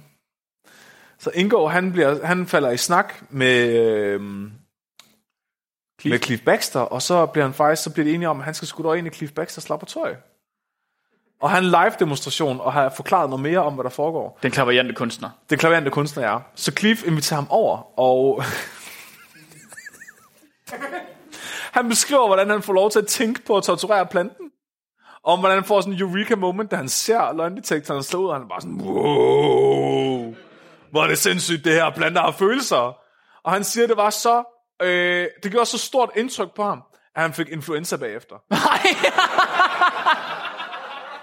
Og så skriver, men så skriver han så bagefter, okay, han var ikke sikker, eller også var det, fordi de spiste så meget junk food, fordi det viste sig, at Cliff Baxter han kun spiste junk food. Så det var en af de to ting, ikke? Enten var det, fordi at hele hans verdenssyn ændrede sig, eller også var det, fordi han fik en dårlig pølse. men det ender med, at de bliver enige om, at de skal skulle lave nogle tests sammen. Så Cliff Baxter, han ender faktisk med at samarbejde med Ingo om at, lave, at måle om, om grafit fra blyanter og primary perception. Kan du spørge din blyant om, hvad folk skriver? Han, øh, de fik en blok grafit, og så satte de løgndetektoren til. Og så fik de Ingo til at forestille sig, at han lavede en psykisk laserstråle og skød grafitten med. Og mange af gangene, der kunne de faktisk måle det med løgndetektoren. Hvor mange? Fem gange mere end tilfældighed. det, en, det ender med, at de får så gode resultater, at de publicerer dem. Altså, deler dem ud. Men der er det så, at Cliff Baxter han er sådan, fuck, du vil Ingo. Du kan lave psykiske laserstråler. CIA vil være fuldstændig vanvittig med at få fingre af dig. Er det Cliff Baxter, der starter Stargate? Han, øh, han, han siger også, jeg kender faktisk en anden, der forsker i noget af det her, som også er med i Scientology, ligesom dig. Han hedder Hal Putoff. Det er Ingo Swan og Hal Putoff, og en tredje, som starter projekt Stargate sammen med CIA-funding, på grund af det her forsøg, de laver med Cliff Baxter. What? Og det ender med, at det er en Scientology-konspiration, som de udnytter til at afpresse CIA for Intel. Så Stargate-projektet eksisterer blandt andet på grund af Cliff Baxter. Fuck, Cleve. Jeg troede, han havde været en lille smule sådan harmløs. Han havde bare forårsaget en hungersnød i Sovjetunionen. Som jeg husker den historie, så endte, han, så endte den også med, at der var flere attentatforsøg. Øh, Nej, på grund af attentater. Stargate. Rigtige attentater. Ja, der var, ja. der var faktisk en Stargate-agent, der blev øh, henrettet af KGB, fordi de troede på, at øh, de havde ægte overnaturlige kræfter. Men det var faktisk højst sandsynligt Ingo Swan havde Putoff, der fakede det øh, i samarbejde med hinanden. Oh, what the fuck? Fordi han en dag havde kedet sig og kom til at sætte en kaffekop hen til planten. Jeg ved ikke, jeg synes bare på en eller anden måde, hvis man skal have en midtvejskris, ikke? Så har han fandme gjort det godt. Mm. Ja, jeg siger. Kæft, mand. Tusind tak for den historie, Flemming. Tak.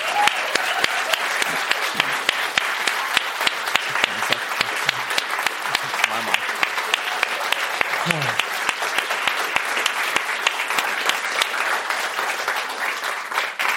Vanvittig historie, Flemming. Jeg har det meget, jeg er helt lettet nu. Har du, har du bedre nu? Ja. Ja. Det var rart at få det ud af systemet. det er som om, mit liv kan fortsætte nu. Men på samme tid også lidt tomt. En lille smule tom. Du må have fundet dig en ny planteforsker, du kan, du kan kigge på. Hold Kæft, mand. Ej, mand. Tusind tak. Tusind tak, fordi I alle sammen I, øh, I kom, og øh, tak for at være et kæmpe godt publikum og være med. Det er virkelig en kæmpe fornøjelse at, at optræde for jer. Så øh, giv jer selv en kæmpe hånd.